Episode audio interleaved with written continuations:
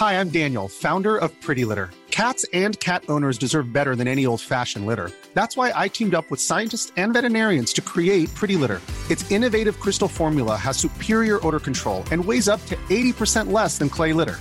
Pretty Litter even monitors health by changing colors to help detect early signs of potential illness. It's the world's smartest kitty litter.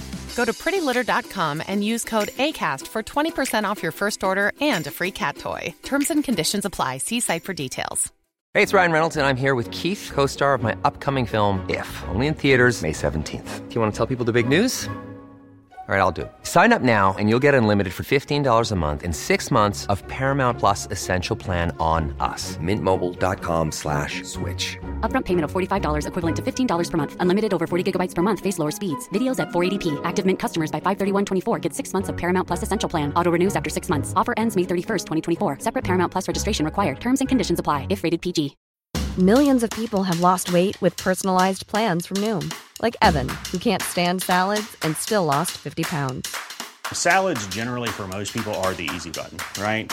For me, that wasn't an option. I never really was a salad guy. That's just not who I am. But Noom worked for me.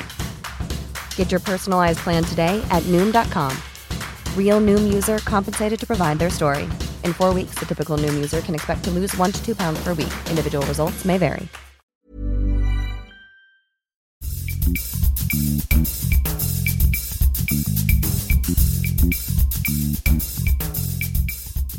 hey, everybody, welcome to episode 47 of the More Than Just Code podcast. My name is Tim Mitra. I'm in Toronto, Ontario, and I'm joined once again by my co host, Aaron Vegh in Whitby, Ontario. Hello there.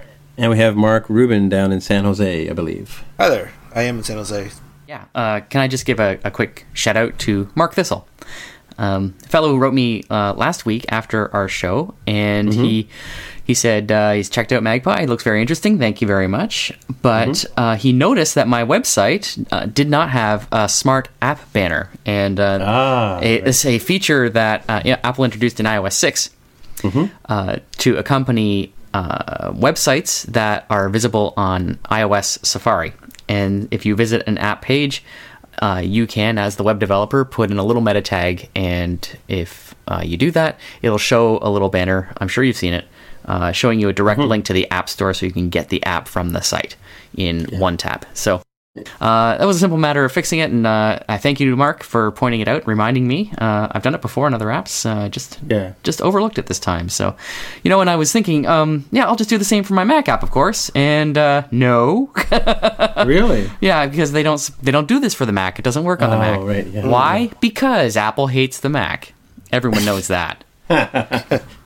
Exactly. It's just yeah, crazy they, all the features that they have for the Mac they or sorry that for iOS that they don't have for the Mac. Uh, you know, test flight comes bounding quickly to mind. Oh, you, you can't test flight? Uh, no, you can't. Why? Why wouldn't you be able to? Can you hockey app them? Sure, you can.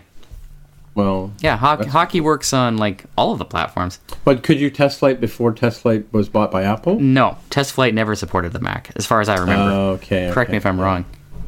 Yeah, Mark Mark might know. Mark I, Mark got me on the hockey app. Yeah, I don't think Test Flight could. I, I actually didn't know Ma- uh, hockey app could actually could support the Mac. I didn't know hmm. that.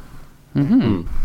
Interesting. Yeah. By the way, Mark Thistle uh, uh, works for Microsoft. We met him at um, NSNorth.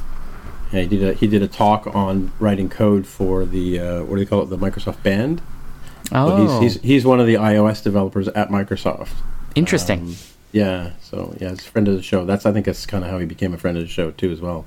Oh. Yeah, I, I, I have the you know the banner smart banners on device my device tracker site and on our True Life site we have them of course as well. So so is he involved in the Microsoft Garage group or is he more on the uh, productivity app side?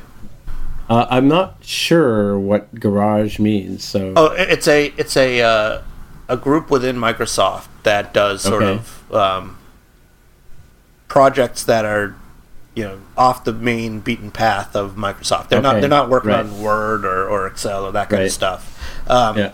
Like they have one called Toss Up uh, that just came out, which is kind of interesting, where you can mm-hmm. you can sort of use it to poll your friends about things. You know, you, you create a question, you send out to your friends, right. they all respond, and you can use it for like, hey, where should we go for a beer tonight? You know, this place or this place, and they respond, and, mm-hmm. and it figures out what the you know the winning responses and then notifies everybody that kind of stuff Sure, sure. Yeah, I mean it's just a silly little app, but but it's but it's you know it's it's you know it's fairly well done, and it's it's just strange for Microsoft to put out something like that, and you know, but yeah. it's interesting that they're doing that kind of stuff.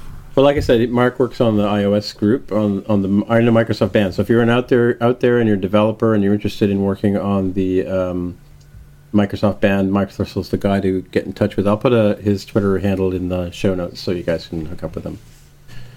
Well, um, and so the other follow-up items we had were uh, following up on the conversation we had about Brent Simmons' posts, and um, there were two other guys. Aaron, help me out here. Oh, I have I'll just go back from the notes here. Uh, yes. S- s- Tough Love by Curtis Herbert, and right. Alan Pike writing Supply Side Blues. Right. So, um, in in that sort of vein, um, there was a couple of follow up items. One of them was uh, from uh, Charles Perry of Metakite and also of one of the hosts of the uh, Release Notes podcast. He posted a piece about Apple's uh, delivery system and how people sort of look at the thirty percent we pay to Apple as as uh, uh, you know kind of a harsh thing to have to pay a lot of money to have to pay a lot of percentage that kind of thing and he looked at it from the point of view, well, what Apple's doing for us is they're our delivery mechanism. They're taking the money, they're you know delivering the product to the client, they're helping the client install it on their device, which is stuff that we don't have to get into. And so his all the kind of negativity negative statements we make about Apple and the App Store he uh, challenges us to substitute Apple uh, or App Store with Delivery Truck or My Delivery Truck and uh, and would you say the same things? Like, would you complain about your your UPS driver? I, I everybody knows I would complain about my UPS driver. Indeed, you would. Time. Yeah, but but uh, would would you use that same kind of would you, you know, have that same kind of vitriol for a delivery person if that or the person who's you know helping you distribute your apps? And I think I've made that point before, but uh, yeah, you know. That um, that way of thinking makes complete hundred percent sense to me. I've probably said this kind of thing before. Uh, yeah. It's there's there's never really been a time when the App Store was helping you sell your apps, right? Mm-hmm, I, I, mean, mm-hmm. I've been doing this since what 2008, and and it, it was never really doing that. So uh, it, it, it amazes me when people still expect it to. Right, right. Uh, can I be the dissenting opinion then? of course, of course. Okay. Um, you mean the contrarian? I think the official term is contrarian. Good. Yep. Choose what term you will. I, I think that you know there, I agree with you that um, that we shouldn't expect the App Store to sell our apps for us. Absolutely. Mm-hmm. But the delivery truck analogy is, to my mind, deeply flawed um, because a delivery truck is simply an intermediary between the company selling you the thing and the customer buying it, right? Right. Yeah. Um, yep. And the App Store is not that. I, I, how, how about actually, an ice cream truck? Um, you go to the they, ice cream truck where they own the ice cream. okay, yeah, because you know the, the, the big thing that you lose is all of the flexibility and all of the relationship with your customer, right? Yeah. So, you know, prior to the App Store, independent developers would be able to create a relationship with their customer. Um, they'd be able to uh, take the money directly from the customer. They would know exactly who the customer is and could communicate with them. They could uh, sell upgrades at discounted prices. Um, all these things that you cannot do in the App Store anymore. Mm-hmm, um, mm-hmm. And so it's it's a it's it's a much larger issue than the medium of transportation between buyer and seller. This is way more complex than that, and this, yeah. you know, delivery truck analogy uh, doesn't come close to addressing the problems that are actually here in the App Store. To my mind, so, yes, I, I, throw this that makes that makes sense. But my my point, I guess, would be that it's it's never done that it's never given you the chance to have a relationship with your customer. It's never uh, given you the chance yeah. to, to, give discounts and all that. So and and we're now what ten, almost well seven years into it. So mm-hmm. it, it's sort of time to get over it. it is what it is. Either deal with it or, or don't. So, Aaron, do you remember the the? Uh, I've I've just finished the um, a couple of weeks ago. I finished the uh, Becoming Steve Jobs biography. Mm-hmm uh, which you recommended to me. Um, do you remember what, what the story was about the App Store in in in that book? What I remember that there like was a bit, of, a bit about it at the end there. They resisted it for quite a while. Yeah, as I recall. Um, mm-hmm. Was it something in particular well, you're thinking of? Well, yeah, they. I mean, no, they re- they resist the whole concept of, of they wanted to have a walled garden and, and, yeah. and curate curate it and all that kind of stuff. And I think that's to me, that's part of what the App Store was trying to do at the very beginning, because the whole approval process is all about that. You know, they want to basically uh, vet the apps. They want to make sure that we meet a certain standard of, of delivery. And for that service of checking our work, they charge thirty percent, I guess. You know, among other things. You know, but uh, I just I just thought maybe you might remember what what the, the, the tale was. I don't remember that. I remember that I remember it being mentioned in the book, but I don't remember the specifics about it. Oh, you might remember back in the day, like uh, prior to the App Store launch, I think Steve yeah. was quoted as saying something about bringing down the entire West Coast network uh, with a runaway app. You know, mm-hmm, mm-hmm. Uh, so that that concern seemed kind of front and center, even if it's ridiculous on its face. But yeah. Um, the idea is that you know there could easily be uh, bad actors on the phone if not for a vetting process. And so that's, right.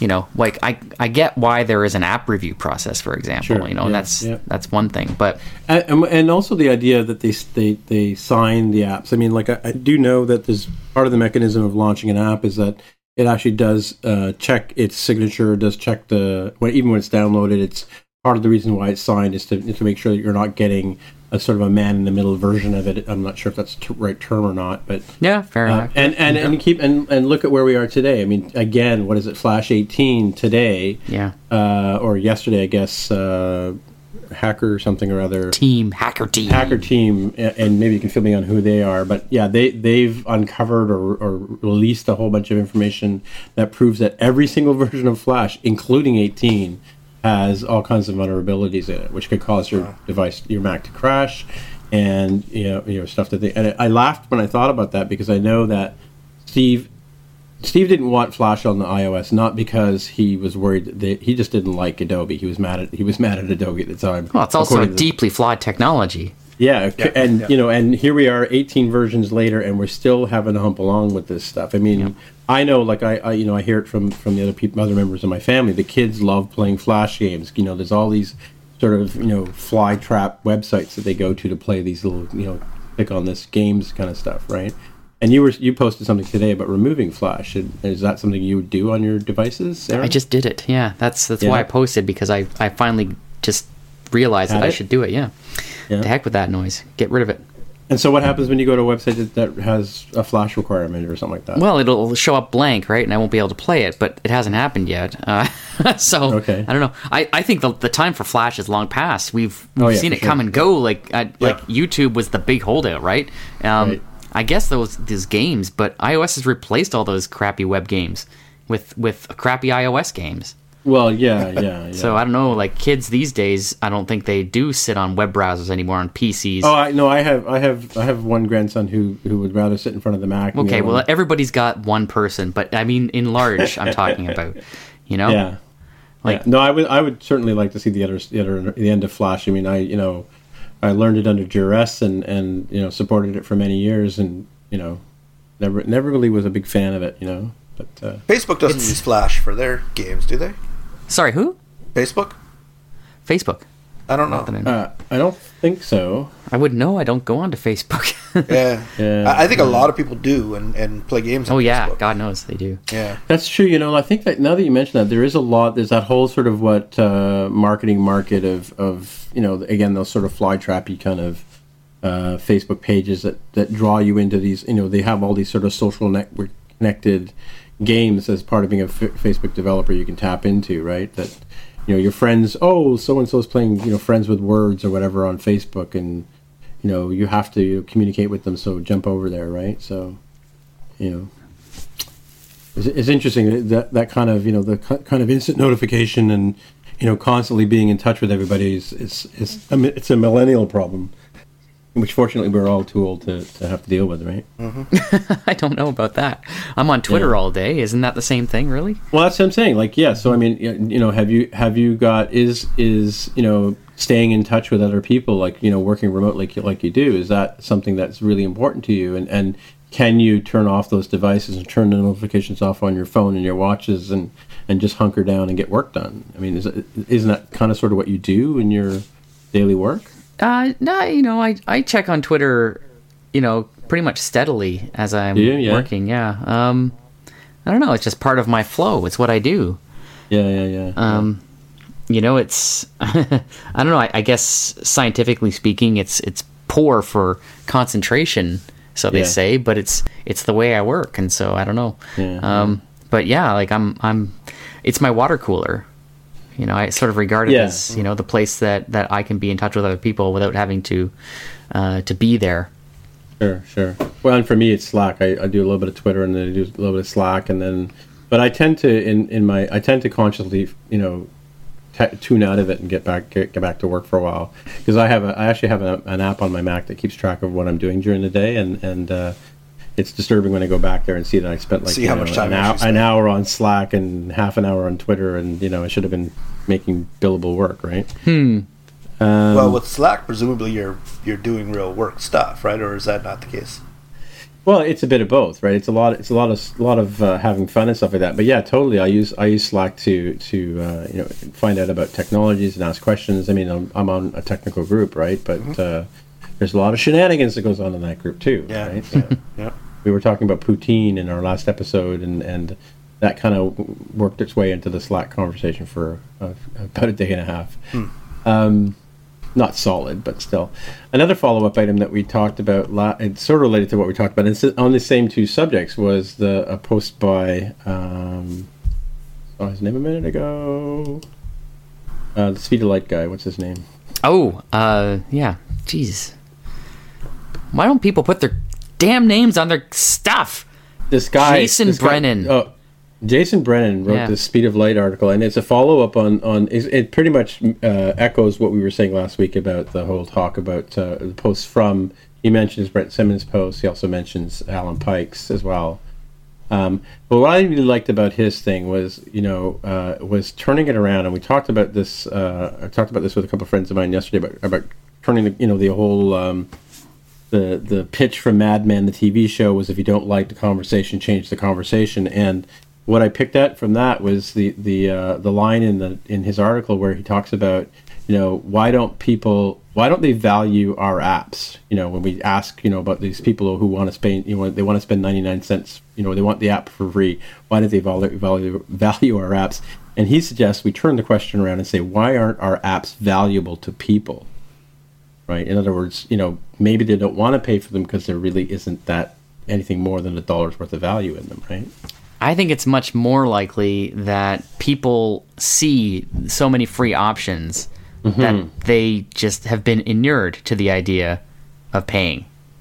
Well, and and you know, in in a in a sort of uh, sort of analogy to what I was just talking about with notifications, we've become so uh, used to having to respond to things because we're, we're prompted by the same kind of mechanism that makes us think that why would I pay four dollars for an app, right? Yeah you know, shouldn't it be free? Like, what, wh- who is this guy in Whitby who wants me to pay all this money for his app, right? Hmm. well, that's it. You know, um, and and how can you define value for all of the customers that you might have? You, it's it's impossible to do. I read something today, and I can't even remember where it was from. So if I come across it, I'll try to send you the link and put it in the show notes. But um, the fellow had dr- drawn a diagram and it was like basically a bar chart showing the cost to develop an app as the bottom part of the graph mm-hmm, mm-hmm. Um, the price that you're selling it at which is a little higher and then the value which should be higher than your price right right right and so the distance between the cost and the price is your profit right but the distance between the profit and the value is how much the customer is getting out of it Right. And so right. what you're trying to do is provide the value uh, for every customer, but every customer, of course, is going to value it differently. Um, I'll give you an example because last night we were at Taco, right? You remember that? Yeah, yeah, I was, um, there, We ran into uh, you know uh, Magpie's number one fan. Uh, so that's yeah, true. Sohail Ahmed, uh, who's a listener of the show, hey Sohail, uh, had some kind words to say about Magpie, and he was very much into it because, uh, like me, he sees the value of the app. You mm-hmm. know, he has the same problem that I have, uh, running into all these videos all day and needing to watch them later somehow using some mechanism, mm-hmm. and and so Magpie fits the bill for him. It's a huge value for him, and so mm-hmm. he's he's purchased it and he's getting a lot more value out of it than what he paid for it.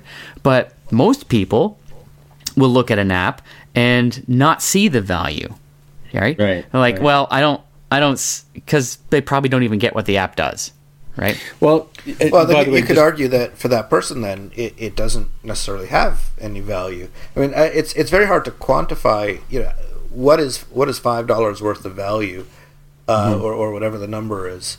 Uh, yeah. So for this this this person uh, that you just mentioned, uh, you know, maybe if it's if it saves them an hour a day, then yeah, you could probably argue that his time is way worth way more than that. So there's definitely value.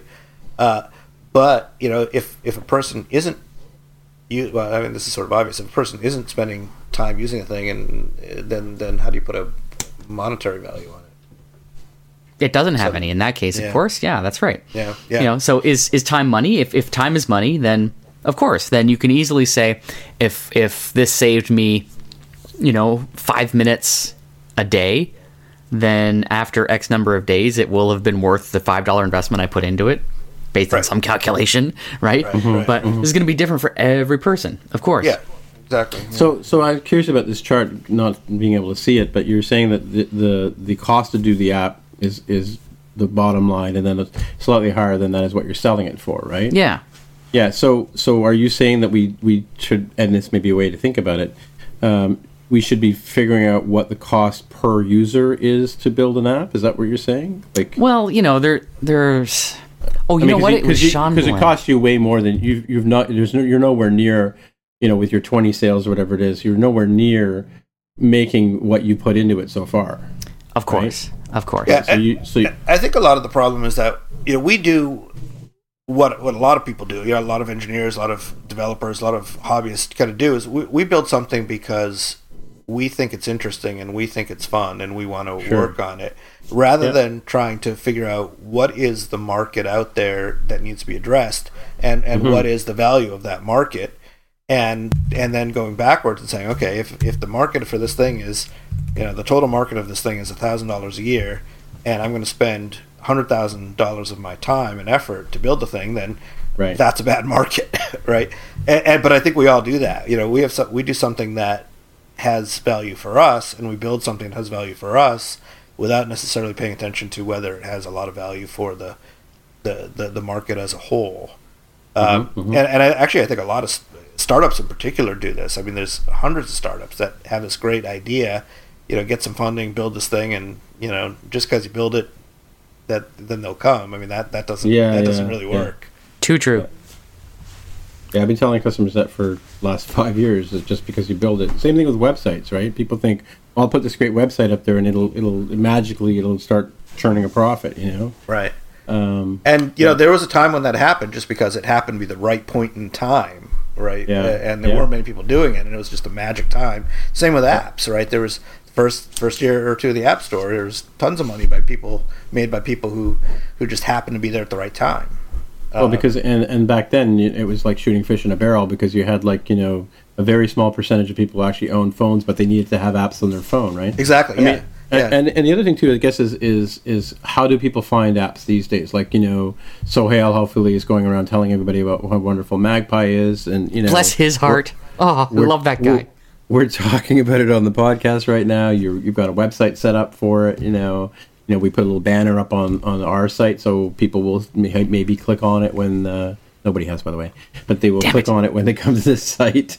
Um, you know, uh, uh, is you know how are people finding out about about apps right now? So I, th- I don't think it's as simple as you know putting a video up on the app store or putting a good description or whatever. I think that there's, there's still a lot to be said for word of mouth. Of you know, like from I mean, I can tell you right now, Aaron, I have used your app twice today because I had two videos that I started to watch and realized, okay, well, let me just throw this into Magpie. I'll check it out later. You know, and now I know it's sitting in Magpie waiting for me to go back to at some point in the pa- in in the future, right? So whether it's on my Mac or my iOS device, which again is great, pretty right? darn handy. Yeah, it is. You know, yeah. I, mean, I, I, to be honest with you, I would never have if you hadn't written that Magpie and you hadn't told me about Magpie and you hadn't you know really urged me to install it on my devices.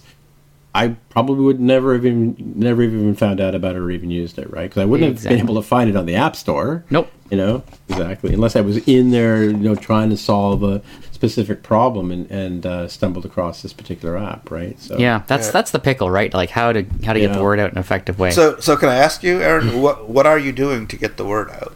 I'm what's not your, doing much of anything.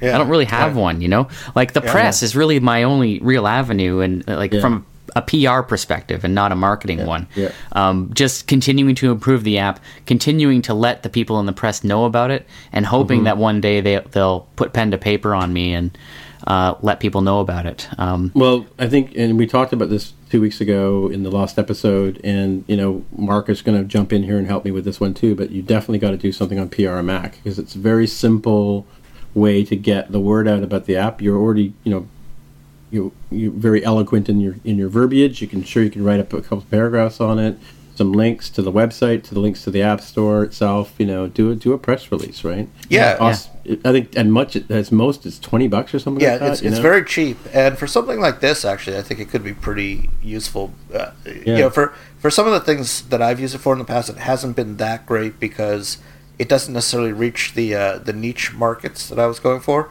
But mm-hmm. this this is not a niche market, right? This is something that potentially a lot of people could use. So so just yeah. setting it out to a, a very widespread, uh, large audience might not be a bad idea. Well, I can tell you that up in uh, you know about seven eight years ago, I was uh, working as a journalist in in writing tech articles, and to this day, I still get press releases in my mail. You know, and I look at them. I you know even though I'm not really, I mean, occasionally I see one that I think, oh, I'll go and put that on my blog and you know basically spit it out there for people. But you know, it just you know it, it's sort of an in in one of those secret sort of uh, societies of, of information, the press release sort of uh, circle, right? So my device tracker ended up on uh, MacSurfer. Do you know MacSurfer.com? Yep. Familiar with that? So mm-hmm. yeah, the the aggregator. Uh, one day, you know, I, am sure I saved a screenshot of it because my, my app showed up on, on there as one of their picks, right? Mm-hmm. How I don't know, or why I don't know but it was there because of the press release, right? So have and you, that you know, yeah, Aaron, uh, have you thought about? And this may be anathema to what you'd normally like to do, but have you thought about buying ads on Google that are targeted towards YouTube? Um, yeah. Uh, yeah, I, I know. I've thought about it. like I've I've yeah. used AdWords in the past, um, yeah. and been really screwed by it because it mm-hmm. is it's a business model that really tends to it seems to really favor Google um, and them getting hmm. more money out of you for, sure. for less payoff. Uh, so I have you know having used it in the past and been burned, I'm I'm, I'm much less likely to do something like that. Right. Um, but but what I, started me thinking about that was so normally what I would generally do to, to try to think about marketing is try to figure out where are the people who who potentially going to use the app. Like I wrote poker apps, so we would go into poker communities and talk to the uh, music apps. I would go into music community, music websites. So, but but there really aren't a lot of you know websites for people who like to watch videos online, right? Um, well, maybe there are, but um, I don't know about them. Yeah, but yeah, yeah. So where do people go to watch videos online? Well, they go to YouTube. Yeah. So so if I'm looking at YouTube and there's you know, whenever I go, I like to go onto YouTube and look at like music videos and things like that. Um, so inevitably, I'm just kind of clicking. I watch one, click another one, click another one, and just follow that thread down. Uh, so, and I forget where I am a lot of times, right? Because I just been fo- I've been following links. So that would be a perfect time for me to see an ad for Magpie and say, "Oh, this solves that problem for me." Yeah, have you? There's a, there's also a tag you can put in your in the app in, in terms of what documents you support. Can can somebody play a, like a, if can you have your iOS device offer up Magpie as a choice for a player? Because you know when you play a video in on the on the Mac or sorry on the iOS device, m- nine times out of ten, it wants to show it in, in YouTube. Have you looked into that, Aaron, at all? No, I haven't. I yeah, I know what you mean. I I think that's something that YouTube does internally. No, but there's also there's an enum in in uh, that that you can put in to support um, different types of apps, right, or different types of document formats, as it were, right. Like if your app can open a Word document, you can there's a there's an enum you can put in there that, that tells the system uh, that you can you can support this file format, right. Similar to what I was talking about earlier with the device tracker import, right? Because I had to register uh, one of the capabilities I think in, in Xcode. I'm just drawing a blank on what it's called right now, but but I, I also want to talk about something else. I, I we're used to working in the uh, in tech support for companies that sold image setters and films and stuff like that. And I remember an AGFA representative once was telling me about how you know, and there were there was a time there when they were making good money to salespeople, and I asked them, so how do you figure out, you know, what you're going to make in a year. You're, you know, because sales is kind of one of those loose end things too. Like you have no idea where the income's coming from.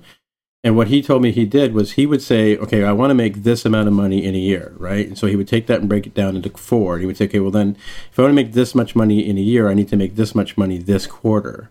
And if I need to make this much money this quarter, I need to sell, you know, I need to hit up this many clients and I need to, you know, sell, you know, and he'd figure out some sort of formulaic way of, of what his goals were for that quarter. And I'm kind of wondering if using your analogy, but the chart with the the price of the app per user or the cost of the app per user to build, you know, the price you're going to sell it at, and and um, I forgot the third criteria was. But maybe we should be looking at how we determine whether an app has viability by by that kind of formula. Like break it break it down break it down backwards. Like you know what is it if i want to sell this app to, to a thousand users right how much is it going to cost me to build it and how much should i sell it for but if, or if i want to sell this app to 10,000 users or a million users or you know like god forbid the clash of clans kind of sales numbers you know like they can probably build a, you know, they can spend a million dollars on a commercial because they're easily making that in a week, you know, or less.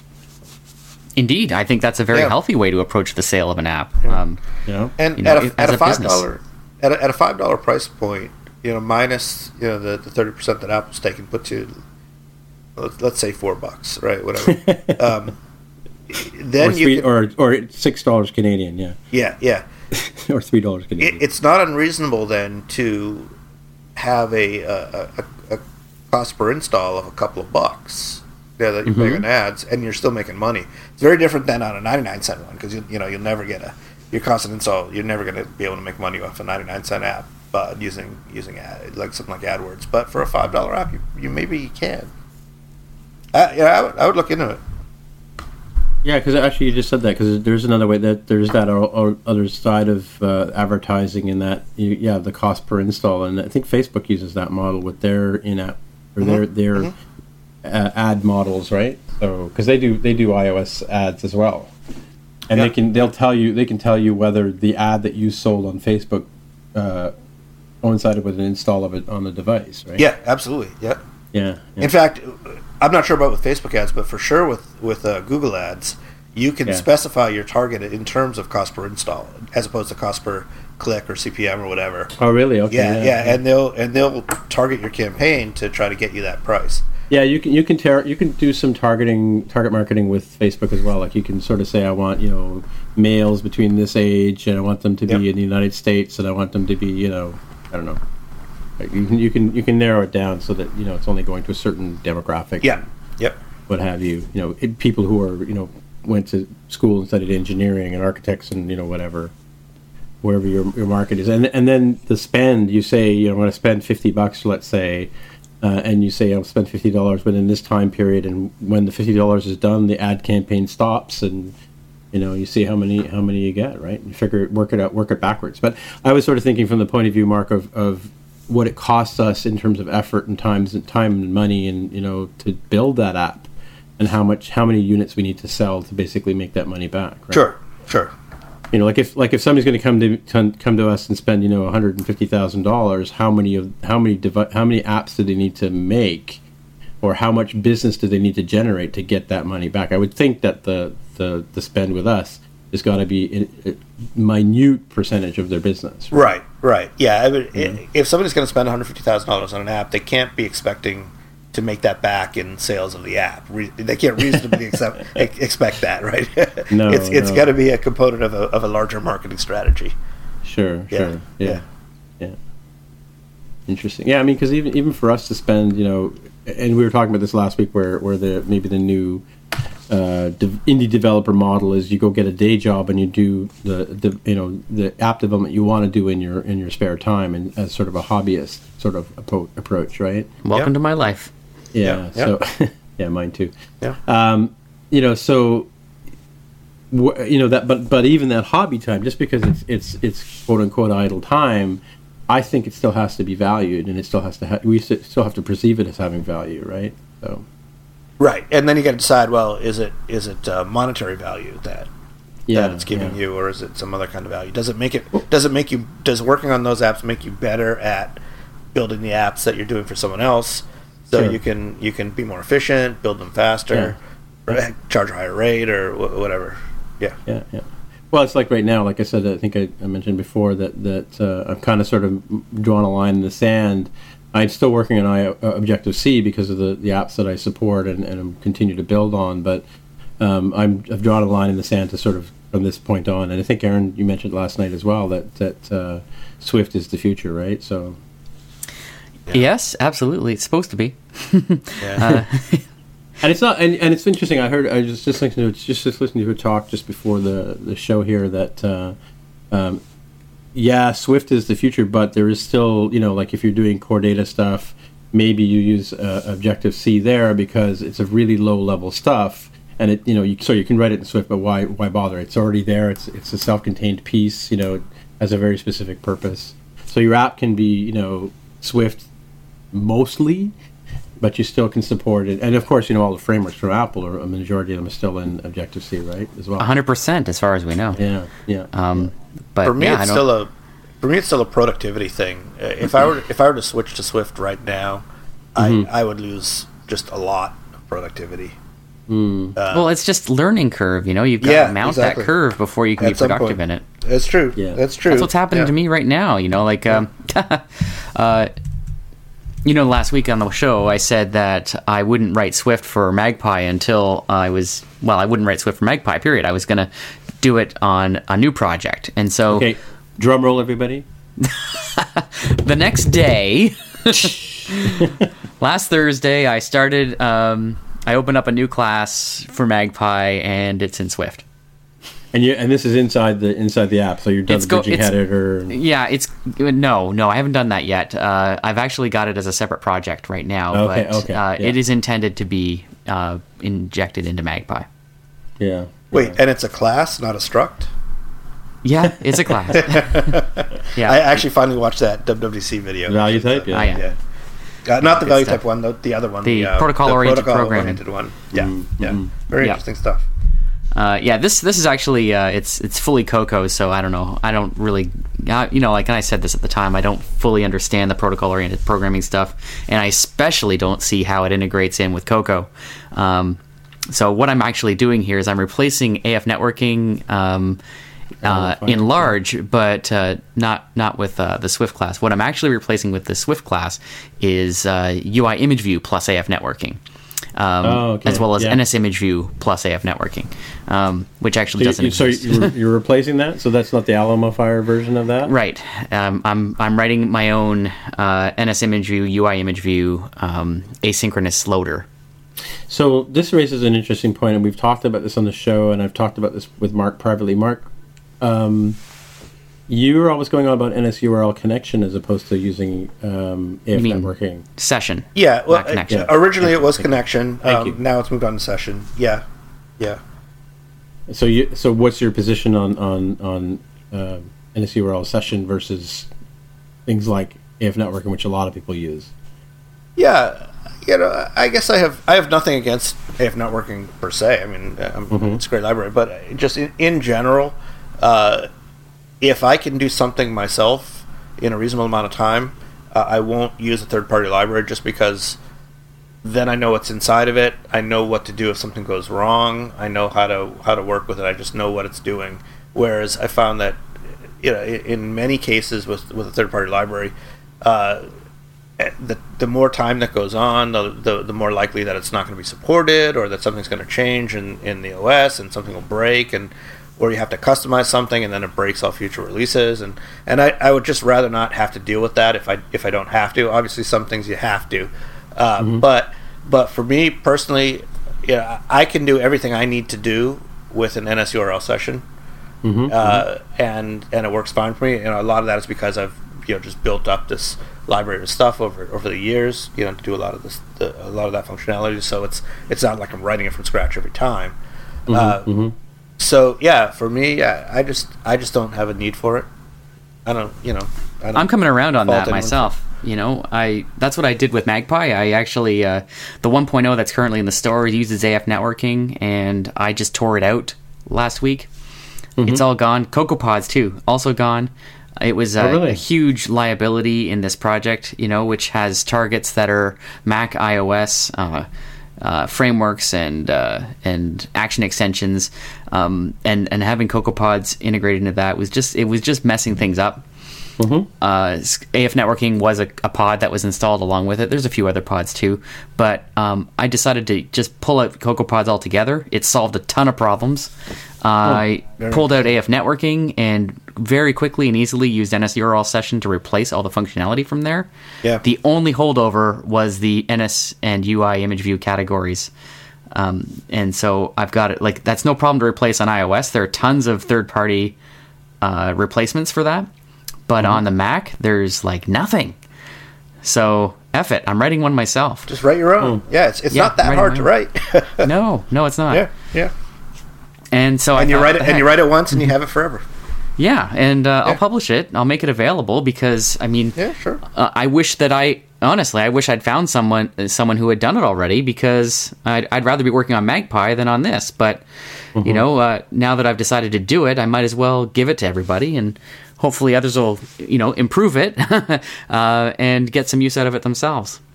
Cool. Yeah. And I figured it had to be in Swift, right? If I'm going to give it away, it's got to be in Swift, you know, or else or else I can't call myself an iOS developer in 2015. that's well, kind of only. Let's say 2017. yeah, fair enough. Fair enough. Yeah. yeah. So um, let me do a real time real time update. Uh, I was mentioning that graph earlier about uh, cost, price, and value. Sure. Uh, that was part of a column written by Shawn Blanc uh, in an, an, article that he published today called "The Art of Price and Value." I've got the link. You've got it there, Tim. And uh, and so he does uh, a really nice explanation based on his own product, a book that he wrote called "Delight is in the Details." And so he mm-hmm. talks about his cost in producing that, uh, the price he sold it for, and the value that his readers get from it, um, and how to kind of pull those levers to uh, increase the value and make money for himself. So, and he includes that that graph that I was telling you about. It's a little hand drawing thing. There, yeah. yeah. Yep, yep. So, in the show notes. How's Magpie doing, by the way, Aaron? Before we launch into that. We uh, talked about it quite a bit last week, but oh, okay. Um, okay. I just actually uh, looked at my sales tonight. I've made 20 sales. That's not bad. Okay. Yeah. And is it like is it the hockey stick kind of no, chart at the, God, at the no. beginning, or no. just sort of trickling along? No, right? in fact, my, my best sales day was day three. Go figure. And is it is it iOS versus Mac or twelve iOS and the rest are Mac? And what are you oh, okay. are you selling it for? I never four ninety nine store four ninety nine. Okay, yeah. Yeah, it's interesting. I put a, a um, an article that just came across my desk here from um, Dan Counsell about pricing your mount, your app. Yeah. And he and he basically said the same thing. Four ninety nine is kind of a sweet spot for do anything but freemium. right. Yeah, right. freemium doesn't yeah. work. Anymore. Yeah, I've probably read that. Like, I see you have it here. Um, yeah, yeah. Pretty sure I've looked. I'm not it. sure. I think you posted it today. Oh, really? Or, oh, yeah. Oh, yeah. You're right. Um, hmm. Break anything other than and, freemium. Yeah. And my friend Matthias Holman uh, put up. Uh, we were talking about. I forget we were talking about this. Oh, I think he was talking to Charles Perry and that on Twitter. And Matthias uh, put up his. He posted a blog here back in May of about a game that he wrote, a mahjong game, mm-hmm. and about his what it what it made for him. I think. Uh, what did he say? Just thought we could follow up for our sort of you know can you make a living at this kind of stuff? You know, can you? I, I actually still think you can, even after all this you know, yeah. even though I, am not doing the indie stuff really so much at all anymore. Yeah, um, yeah. Looking back and, and looking at the mistakes I made and, and the success that, successes I had, um, mm-hmm. I, I still do think it's possible. Yeah, you know this that Chinese poker game that I got that I did that I sold for four ninety nine. That's still selling copies years later. I haven't touched it in years. Um, Scales and modes still selling copies. I haven't touched it in years. Uh, so if I had really, you know, gone all in with the with the original strategy that I had of just cranking through and making tons of apps, uh, which I was doing for a while, and then I just kind of got bogged down by uh, a couple of things. Running out of good ideas was one problem. Um, it, it's actually it's actually a big problem. um, you know, come up with interesting ideas is is is, is kind of tough. And actually, the probably the biggest problem was the the uh, the support weight gets heavier and heavier every time you do a new app. You have to support all the old apps, and and after and after a while, you start spending more time, uh, or or such a large percentage of your time supporting all the old apps that you don't really have so much time to do the new apps. But yet, the new apps are where the money's coming from. So it, it's kind of a tough balancing point. But I but I actually do think it's possible in hindsight. Well, it's interesting too. But you know, we've talked. You and I have talked about Device Tracker a number of times over the years, yep. right? As I as I've been you know updating it for each each OS that comes out, and um, and you know doing the whole you know getting rid of the skeuomorphic look and all that kind of stuff. And um, Aaron, what you don't know is that Mark and I were talking about you know refactoring it and getting it up into size classes and all that kind of stuff. And I didn't know that converting it to storyboard. Well, because it's all done. It's all done in the old um, hand coded table view controller stuff. Right? Yeah, I knew that. There's not not even a nib in the in the entire file, right? Mm-hmm. And um, so Mark had sort of said to me, "Well, you know, you're not. You want to move on to other things. It's not really, you know, it's like when when do you stop working on the app?" And I thought, okay, I thought, well, fine, I'll just just let it ride for a while. And then, you know, in April, was it April? We got statistics from Apple with the uh, iTunes the Connect stuff. Yep the analytics, right? I get tons of, of store views on that app, right?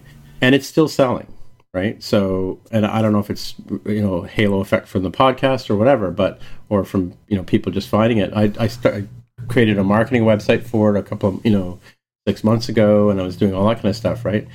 And now I'm looking at it going, okay, yeah, I think I really think there is a market for this this type of app from me per se, right? And it's not it's not a you know everybody can download it for free kind of thing. It's it's a specific niche that it services, right? Um, so looking at but looking at the the uh, the numbers I get back from from Apple, it's it's quite a hit. And surprisingly, it's it seems to be a lot of a lot of downloads in Germany. It's about organizing your stuff, and they like to organize their stuff over there as a stereotype, That's right? True. So yeah. You know, so then the question is, can you come up with ways to make money off of existing installations? Yeah, I mean that that was the thing that we talked about in the past. I mean, there's been a few, like you know, it, it, it ironically we called it device tracker, and it was a friend of mine who helped me mark with the marketing decision to make call it that. Right? It was originally like device database or something like that, right? Yep. Um, and so a, a marketing guy who helped me write the original marketing pitch for it, you know, said, well, let's call it device tracker. It's for keeping track keeping track of your devices, right? And so I put it out there, and, and, and then you know, kind of staked my claim with that name. And there have been a number of other people who have come out with apps called Device Tracker for iOS, Device Tracker for iPad, and whatever. And the difference is they did was they put location services into it, right? So they've got like core location and that kind of stuff. And so that would be something I could do as as uh, an in-app purchase. Let's say, you know, we could add in the ability to to uh, you know put a, a you know geocode in there that so you can know which of your many warehouses it might be in, right? Um, and then there's also the, the idea of doing adding a barcode scanner to it because a lot of people with like for technical like equipment like servers and computers and stuff like that when they're managing lots of things they might have a barcode right yeah that one's, one of my that one's almost a no-brainer since it's now built in right yeah it's super yeah. simple i yeah. think i think even one of the apple guys said to me that i should do that right yeah. and um, uh, one of my clients is a real estate guy. One of the one, one of the people I got feedback from, he uses it to manage his lock boxes, so he knows which house he's left which particular lockbox and what the combination is. You know, so it's kind of like you know that, little mini. That's pretty interesting. Thing. Maybe you should yeah. skin it uh, specifically for realtors. Yeah, well, I mean that's just it. I mean, and that that's part of what the whole refactoring question was because you remember we we basically wrote it in such a way that you know you get a number of fields you know that relate to IT uh, related stuff like IP address, MAC address, you know, hard drive space, that kind of thing. You know, make and model, um, and and there, even though we had moved them towards customized fields, it's still a hard coded thing. And so I was at, last thing I was working on before I stopped working on it was the ability for users to go in and customize those field labels, right? So, mm-hmm. so and, and my wife wants me to, and I've actually got another sort of inventory app that my wife wants me to build, which is a variation of this. So I may go to that. And in fact, I may decide just to. I'm kind of torn because you know I got a lot of users, they've got a lot of data in their thing, and, and I've got that way of importing and exporting data, which I learned about from RayWenderlich.com. Ding, but um, they, you know, uh, I'm I'm concerned about my legacy users and how do I, if I come out with a device tracker two, or if I just revamp this this app from the very beginning, how do I get those guys to be able to bring their inf- their information along with them, right? So, because mm-hmm. we're using an NS, uh, what is it, uh, NS Coder uh, or key, arch- key archivers. Yeah, the old yeah. school stuff. Yeah.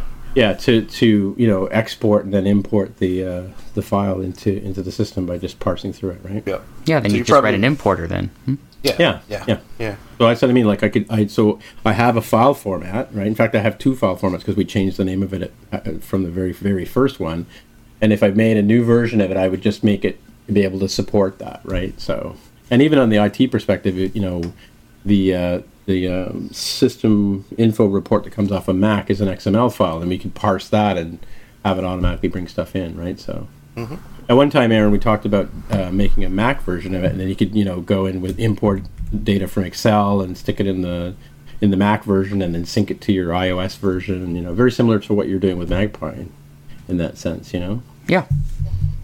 You know, so. I think you need. And, a, and, I think you need a watch app for it. well, I started working on the Pi Day Countdown watch app. Oh, nice.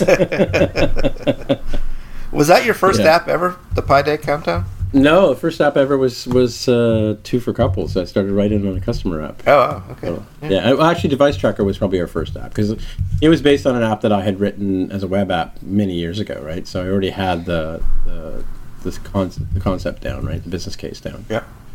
Yeah. So Pi Day Countdown was written on, on a whim. Like we we used to have a, an Apple conference here um, for Apple technicians and education Apple people in the education market, and it was always around March 14th. And Steve Hayman, who's uh, Apple engineer here, Apple system engineer here, um, he is a huge fan of Pi Day. So we wrote the app in such a way that we we hoped that we, we could have it, announce it, you know, the day before the conference, and then on Pi Day everybody could count down to Pi Day at the same time. But oh well, it, it, it didn't get through approved to the store fast. it got approved the morning of uh, March 14th. Yeah. So, ironically.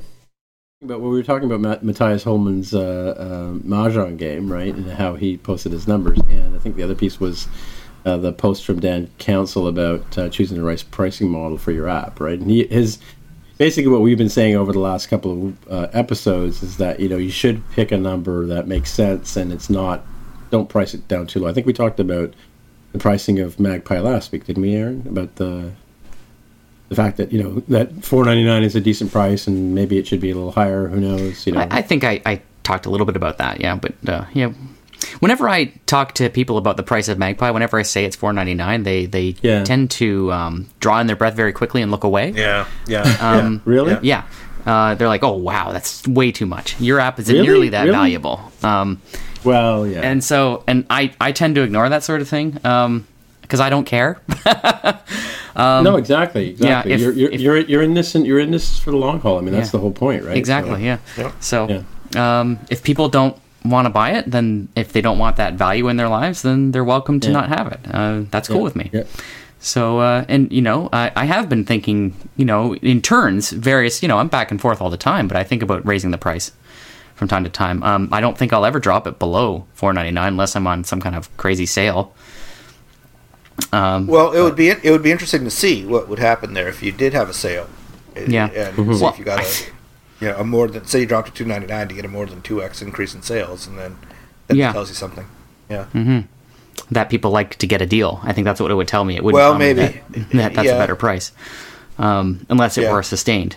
Yeah, that's true. But, that's true. Yep. Um, yeah, I know. I know. Like some experiments might happen. Um, yeah, yeah. Who knows? It, it, but the stick, the sticker shock thing, though, is it, it is real. I mean, I'm totally with you. I, have probably told the story before, but one time, way back when, uh, one of my $1.99 apps uh, was was uh, featured on a on a podcast, um, mm-hmm. and uh, the person who was talking about it was you know really she really liked the app. She was talking about how she was you know playing it on the subway. It was it was a game app. It was a casual gaming kind of app. It was the sure. Look Again app. It's the pattern matching right. one, and. Mm-hmm. And uh, and she was saying how yeah she played it on the subway and you know probably spent a half an hour playing it and, and it was it was it was really pretty fun, and then she said but and everyone kind of pauses on the podcast. it was a dollar ninety nine, and there was that gasp. No, yeah, there was that gasp, yeah. And and they were all kind of shocked. It was a dollar ninety nine. Yeah, you but, got but ripped then, off, girlfriend. But but she spent you know she spent a half an hour playing it. Yeah, yeah, and you yeah. know uh, she would probably spend twice that much on a Starbucks and drink it in ten minutes, right? And so I, I just don't get it. Just yeah, well, we were having a discussion amongst a, couple of other guys, and uh, one of them was telling about his app. And I mean, I had originally put iAds into Device Tracker, and then I didn't like the execution. And, and when it first came out, it was only Disney and J.C. Penney because it was like a million dollar buy-in or something like that. So there was not going to be any real advertising going on. So I pulled it out of the app in the original days, right? Um, I think I only have one app on the store that has iAds in it, and but he was telling me that he's put iAds and AdMob into his apps, mm. and the AdMob stuff actually does make him a pretty penny. I think it might even be in uh, Matthias's uh, blog post here, right? You not talk about AdMob in there? Yeah, I, I don't know. You can check that, but uh, you know, I've I've certainly talked to other people about uh, the success rate for ads, and uh, you know, some yeah. people who have popular apps mm-hmm, uh, mm-hmm. can earn a good living from ad networks. Right. Uh, I'm just never going to do that. I, I don't believe in that. Yep. As a business model. Uh, yeah, as a business, I don't believe in it as a, a you know, it's. I don't want to gunk up my app with that crap. Yeah. Oh, here it is. So in in Matthias's post, he talks about the paid version of the Mahjong app um, at two ninety nine, and then he dropped it down to ninety nine cents. Um, he made six hundred and forty euros uh, profit. I'm not sure what the time frame what, for that yeah, is, but time frame is everything. I'm not sure. I think well, it looks like uh, well, the chart here shows a couple of months, right? Um, actually, when did he publish it? Anyway, but but but then interestingly enough, though, he has a free version of it, and he had uh, twenty thousand downloads uh, mm. of that app. Um, 20 to 30 a day per se, uh, and basically with the AdMob in it, he made 7,400 euros right, in the same period, time period. So interesting, you know? Yeah, a significant difference. And it's, and it's, all based on AdMob interstitials, which is yeah, he, very, those, those are the best, better ones. They are the they are the best so. CPMS. Yeah. Yeah, yeah sure. they just make me want to like flip every table from here to Europe. yeah, I don't like that, and I'm not putting that in my app. It's just not happening. Mm, hmm Well, I mean, then that's the thing. Is like, how do you how do you how do you pay for this stuff? You're either bootstrapping it, or like you said, you have to have you have to draw a line in the sand and say I'm selling it for four ninety nine, and I'm happy about that, right? You know, uh, and I don't think there's anything wrong with that. I, realistically, you know, the I mean, I, I, think I may have talked about this in the past, but you know, in the desktop publishing days when everybody ran out and bought image setters, and I mean, not everybody did. They were eighty thousand dollar pieces of equipment just to print some film and you know do some pre press work, right? Um, and so you you used to have film houses that you would go to to get you know your your work converted into printable film that you could then take and have made have plates and you know put in a magazine or something like that, right? I used to do that too. Yeah, and, and uh, do you remember when it went down to like a dollar a page? like that's this is uh, this is the whole desktop publishing you know race to the bottom is the same same thing happened in, in desktop publishing that happened happened in the App Store over the last couple of years, and that you know basically squeezed everybody out of the market who felt they were there because they were craftspeople or whatever. Right? I mean, the majority of them stayed there, but the people there was a whole bunch of fast, you know, uh, what do you call them, fast buck guys, um, quick change artists, right? Who came in and they had the cappuccino machine in the front of the store, and you could you know get your cappuccino and buy your thing, and they were making money making uh, selling cappuccinos while they were printing your page for a buck, right? Yeah yeah, yeah. You know, you know, with with a bunch of young guys in the back working in a sweatshop out putting these things, and yeah. you know, it was all, and, and they would make money on on doing changes and you know fixing up your file if it was wrong or whatever. But the lost leader was the dollar a page, right? So they probably you made a lot more on the cappuccino than on anything else. Yeah, and, and the thing about it is back then, I mean, if you look, if you factored in the cost of the equipment and the amount, uh, price for chemicals and buying the film from you know Agfas and the Kodaks of the day, uh, you know, it costs more than a dollar a page. That's the sad part, right? So yeah, yeah. it's kind of it's like you know it's sort of where we are now. We were talking about this a bit, I think yesterday, at uh, after the TACO meeting yesterday, Aaron. It was that you put so much you have to put so much effort into the into the app, right? So that's why the price has to be where it is, right? Realistic, I think, in my opinion, you know. Well, yeah, like absolutely, I agree. Sure. You know, and and uh, you know if you and if you and if somebody wants to hire us out, it's like we were talking about this as well before the meeting, I think, right? Um, you know, if somebody comes to us with an app that they want to build, and we we factor in how much effort it's going to take to you know do uh, high level architecture, have somebody code it, do some design work, quality assurance, you know, like you were just saying before we started recording, Mark, you know that involves a team of people who you know expect to be paid a certain wage and by the time you add up all the hours it takes to build an app especially an ipad app right you're up in the hundreds of thousands of dollars easily, right? You know. Mm-hmm. And you can't, so you can't turn around and sell that for free, right? Unless you've got some crazy ad revenue scheme, right? So, right. Or VCs, or you know, it's it's yeah. actually just a piece of the overall business. Um, exactly. You know, there there are lots of situations where you know apps can be developed and, and have a business justification mm-hmm. to pay for it, um, and that does, has nothing to do with the price of it on the app store. Exactly. Exactly. Well, I mean, and that's just it. I mean, like if you look at a, a, a retailer or somebody who's providing a service that their their business, or the reason people go to them is not for an app on the app store. The reason they go to them is for some other service or some other business, and they happen to have an app, right? Then then they got to give that away for free, and you know, and people expect it to. to yeah, your bank is a, is a classic example of that, right? They don't. Yeah, they're, they're never going to sell you an app, but but you know right. you're using the services way more because you have it. Starbucks is another one too, right? You have yeah, you have exactly. their app, you're more likely to go into the store because yeah, I've got some cash on the on the phone. I'll just you know go in and use it. Yeah, yeah. I mean, I, to be honest with you, you, you hit the nail right on the head. I love using the Starbucks app myself. You know, I, I was standing in line the other day you know, and getting a coffee or something like from the guy. And, I, and when it came time to pay, I just said, "Hang on a second, and I charged up my card. Yep. On I charged up my, my app and then paid with the app. Right. I'm like rather than reaching in my pocket and pulling out a, a five dollar yeah. bill or whatever. Right. So the only thing that bugs me, I love it too, but the only thing that bugs me right now is you can't use Apple Pay to recharge your Starbucks card. Really? I don't know why you can't do that. That's crazy. That's a, such a shame. Yeah. Yeah. anyway. So, what is this Apple Pay you speak of? Yeah, right. Apple Pay. I thought you have Apple Pay in Canada now. No, no. Oh, they're getting it in the UK. The oh. United, United, Kingdom, they're getting it. Ne- I think next week in the UK, I believe, right? But yeah, we're getting it in November or something like that. You know, just in time for Christmas, I'm sure. Yeah. well, if you like using your Starbucks card, honestly, you'll love Apple Pay.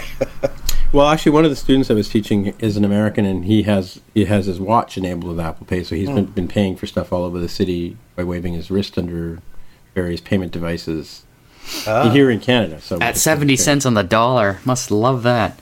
Oh, I guess. Mm. I guess. Is that what it is? Ah, something stupid like that. I don't want to think about it. It makes me ill.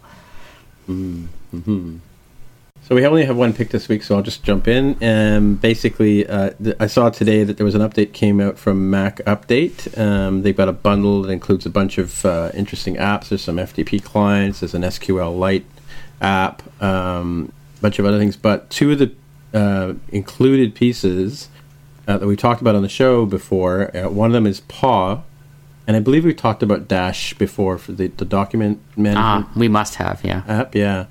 Um, but th- these are part of the MacUpdate bundle, and I think it's fifty nine dollars US, and it's uh, I basically bought it today because I was going to buy Paw anyway. Um, who who was it that brought Paw to our table? I totally brought Paw. Totally, totally, totally, totally brought Paw. I believe it was some guy named Aaron brought that it. Would yeah. be me. Yeah, yeah. So, I would like to take full credit. Um, so there's a couple of other things. Um, you know, I was talking to some people this morning about like why you would need an SQLite, you know, a tool to basically dig into stuff. I mean, I use a free one for core data, but I guess um, and Aaron, you were saying that you built Magpie last week using SQLite three, but not core data, right? Correct. And so, how do you uh, how do you um, visualize what you're doing there? I'm a command line guy. You oh know? yeah. Oh yeah. All right. Okay. Interesting. I, I didn't realize that, Aaron. So, what what made you choose to do that? To not use core data. I'm just yeah, curious. too bad you weren't on the show last week. Oh uh, yeah, yeah. I, Maybe I, I should explained my. Um, uh, I have a little bit of antipathy against core data. Mm-hmm. Yeah. Um, Dr. Rubin, I've got a problem. I'm hoping I can sit on your couch and you can help me out. right. um, yeah, I just um, well, I I did it from a very pragmatic position. Um, you know, and I'll, I'll I'll just hasten to add here that I, I have quite a bit of experience with core data the job that I'm working with my client now using a very large piece of software. It's all core data.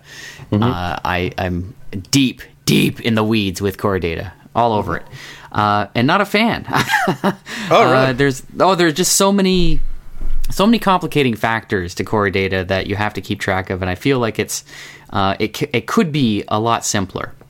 Um, yeah, the fact well, that it's not thread safe is. Oh, the, the, the fact that it's not yeah. thread safe. I'm just going to yes. stop you right there. Yeah, yeah, yeah. You don't really have to say much more. Although private queue, private queue concurrency made it yep. a lot better than it used to be. Yes, it did. It did, but it's not. It's not there yet, and there's still a lot, a lot yeah. of complications to deal with. So, um, but pragmatically speaking, for Magpie, uh, there's one object. It's a video object, and there's no relationships. There's no no second object, and and so I'm I, I kept it as simple as possible. Um, and so using uh, uh, a SQL sort of database on the device uh, just makes all the problems go away. Um, and because I have a ton of experience with it al- already, so yep. Uh, it was really straightforward a decision to make to just go with that. Yeah, I mean, I mean that makes sense. If you don't have relationships, you lose a lot of the value of core data for sure. Mm-hmm. That's that's the power of, of core data. You don't have to do joins or anything like that. You just yeah yeah right? yeah. I mean it's it, I mean they're there, but they're under the hood. They're they're hidden from you. Mm-hmm. Yeah, sure. Cool. Yeah, so that was that. Um, yep. Sorry, you were talking about MacUpdate Bundle, though. I'm looking at this thing, and it's really impressive. There's a lot of yeah, good apps no, in here. Yeah, so I, I, just opened it myself. So it comes with Hype, uh, Delta Walker, Dash, Flux, Paw, Forklift, which is an FTP uh, thing. Base is the uh, tool for SQLite and Code Runner, which I've heard of before, but I'm not. Actually, I have Code Runner as well. Um, Do you? Yeah, it's. Um, I don't actually use it that often, but it is a like I used it more in my web uh, development days. Sure. Yeah. Because it would allow you to uh, very what Code Runner does is allows you to run code um, within like a sort of like a sandbox sort of environment, if you will. Mm-hmm. Um, mm-hmm. So you can try try things out, sort of a, like in a Rails situation, for example, you can sure. like run it right against your your development environment mm. um, without actually having to run the application. Uh, so it made it really easy to try things out.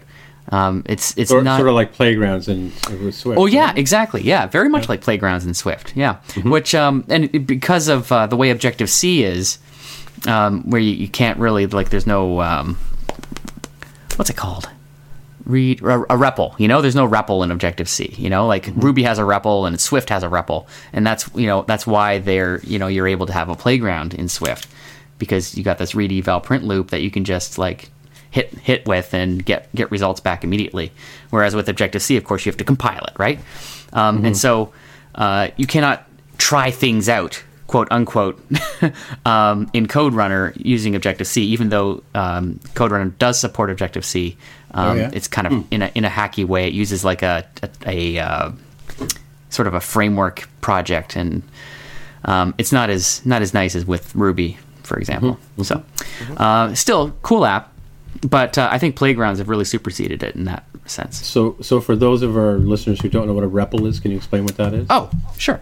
Read eval print loop, um, and so it's like uh, dropping down to the command line in a language. So you mm-hmm. can, uh, like in Ruby, for example, you just type uh, Ruby on the command line, and you can start interrogating the uh, the Ruby interpreter uh, by writing Ruby and getting responses back. So you type mm-hmm. in x equals 5, hit re- return, and the variable x has been set with that value. And then you can start performing calculations or bring in frameworks and, and start like doing network operations, for example, on the mm-hmm. command line, all live. You know, it's not saved in a file or anything. But if you're experimenting with features in a given language, then a REPL is a great way to do it because it's quick and it's uh, very easy to use. Uh, and very straightforward too, and so, mm-hmm. but you know, because Swift has that capability, um, Apple leveraged that to make playgrounds, right? So right. playgrounds are like a, a REPL on steroids because it's got this visualizer for all its uh, responses as well, mm-hmm, mm-hmm. and in this beautiful documentation format. So cool. big fan. Yep. So coming back to the uh, Mac uh, update bundle, um, which yeah. is available at deals.mac. That's okay. That's okay. Deals.mac deals.macupdate.com. Um, uh, have you guys heard of albums and CDs? You know, back in the day when you used to buy more than one song at a time, you know, an artist would put together a package and they would call it an album. They put some artwork on it. Yes, I believe they're still using yeah. that concept on iTunes yeah, these days. it's true. Well, so so I used to have a rule where I had a two song rule, and, and I would never buy an album unless there were two songs on it that I liked, and that's that that's only failed me a few times. But um, mm-hmm. so here we've talked about Dash, we, we've talked about uh, Paw, and now you've just talked about Code Runner. So there's your three hits on this bundle. So run out and get it. Yeah, yeah. I, I mean, mean, if you don't, I see a lot of bundles like this, you know, and I yeah. think to myself, oh, I've already got that one and that one and that one, and the other ones I don't really care about. For example, yeah. like I don't care about hype, you know, like I'm never going to use hype. Mm-hmm. But Delta Walker actually looks kind of interesting um, mm-hmm. because I've got two computers now. That might be useful. Um, and like a, di- a diff for folders. Anybody use Flux, this advanced web design tool? Anybody? No, I've, ne- I've, never heard of that yeah, one. I haven't either. Just uh, whenever, whenever you say uh, uh, advanced and web design in the same sentence, I, chill runs down my spine. So it's like a visual yeah. HTML editor. Uh, yeah, those yeah. those have never been. Yeah. Rapid Weaver. Rapid Weaver wasn't that one of them? Yeah, Dreamweaver, that still right? exists. No, Rapid Weaver is oh, one, and Dreamweaver is another. Yep. Oh, okay. Uh, they all exist. um, but you know, actual developers don't use those things. Yeah, hype looks kind of kind of cool. It might be so you know for a trinkety sort of piece for your website. If you're yeah, to have yeah. a little bumblebee fly around on your website or whatever. Yeah, but it looks like it has a timeline. Though, you know. So. I think like this Flash. is this is this is the this to me looks like a, a sort of an HTML5 replacement for Flash. That's so exactly what it is. That's yeah. what they Animation. were thinking when they built it. Yeah. Yeah. So. Yeah, and good for them, and it's a very well regarded tool. Um, is it? Oh yeah, yeah. When it first came out, it was quite a bit of acclaim for it. A lot of hype, right? A lot of hype, hype yeah. yeah. Yeah. Cool. Mm-hmm. Alrighty then. So I guess that's it for the, the uh, week. Uh, so if people want to find you on the interwebs, Aaron, where would they look? Go to Twitter at Aaron Vegh or check out my website, magpievideo.com, where you can get my app. And if you love it, leave a leave a yes, comment on definitely. iTunes. Leave a review, please. Yeah, so hell, go go leave a comment. Yeah, so right hell, go. I, I asked you last night. Did you do it well, yet? Did you do it yet? It's, it's okay. It's okay. We'll wait. Okay, okay, I'm right go, here. Go go go. So hell, we'll wait. Have you done it okay. yet? okay. and Mark, if people want to find you on the interwebs, where would they look? I'm at markr at smapsoft.com. All right, and uh, I didn't say it last week, but this week my name is Tim Mitra, and I am T I M M I T R A on Twitter, and you can find me on my website, it-guy.com. And uh, that's it. We'll say goodbye for the week, and Mac is just getting up off the couch. So goodbye, Mac. Go. All right, folks. Bye. Bye-bye. Bye. Bye. If you want to find out more about the show, you can visit the More Than Just Code website at mtjc.fm. There, you can find a summary and show notes of each episode. We list links to the items we talked about on the show, as well as links to the apps on the App Store. If you like the podcast, please leave a comment on the website, or if you can, please write a review on iTunes. It really helps others find out about the show. You can also follow us on Twitter. Once again, the podcast Twitter account is at mtjc underscore podcast. If you'd like to support us, you can pledge any amount on patreon.com slash mtjc. You can provide as little as a dollar a month. Any amount helps. However, you're free to do as you please. Thanks again for listening. I'm going to ask you too, Mark. Are you going to go to 360 iDev this year? Oh, you know, I don't know. Uh, I didn't buy a ticket. Um, yeah, they're still available. Yeah, yeah. So, so you know, maybe. Um, it's kind of good timing, actually. You know. Yeah, I'm I'm sort of between things too. So. Yeah, it was it was a lot of fun last time. So. Yeah, and it's, it's like four days, right? So it's, it's yeah. almost like it's like a mini WWDC in a matter of yeah. speaking, right? Yeah. You know. And it's over a weekend, people. right? It's. So, it starts on Saturday, it goes August fifteenth to nineteenth, so it ends on a Wednesday. It ends on a Wednesday. Okay, yeah, yeah, yeah that's not so, so bad. It's kind of it's kind of in the middle of the week there, right? So yeah, yeah, it's just yeah, it's gonna it's not quite as expensive as WWDC, but it right. it adds up, right? Sure, it does. Yeah.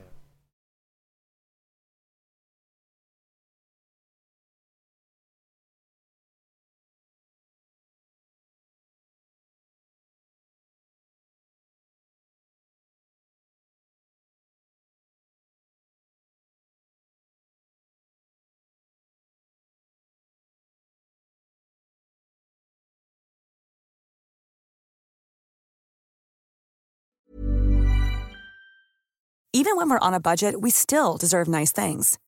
Quince is a place to scoop up stunning high end goods for 50 to 80% less than similar brands. They have buttery soft cashmere sweaters starting at $50, luxurious Italian leather bags, and so much more. Plus, Quince only works with factories that use safe, ethical, and responsible manufacturing. Get the high-end goods you'll love without the high price tag with Quince. Go to quince.com/style for free shipping and 365 day returns. Imagine the softest sheets you've ever felt. Now imagine them getting even softer over time. That's what you'll feel with Boll and Branch's organic cotton sheets. In a recent customer survey, 96% replied that Boll and Branch sheets get softer with every wash. Start getting your best night's sleep in these sheets that get softer and softer for years to come. Try their sheets with a 30-night guarantee. Plus, get 15% off your first order at bollandbranch.com. Code BUTTERY. Exclusions apply. See site for details.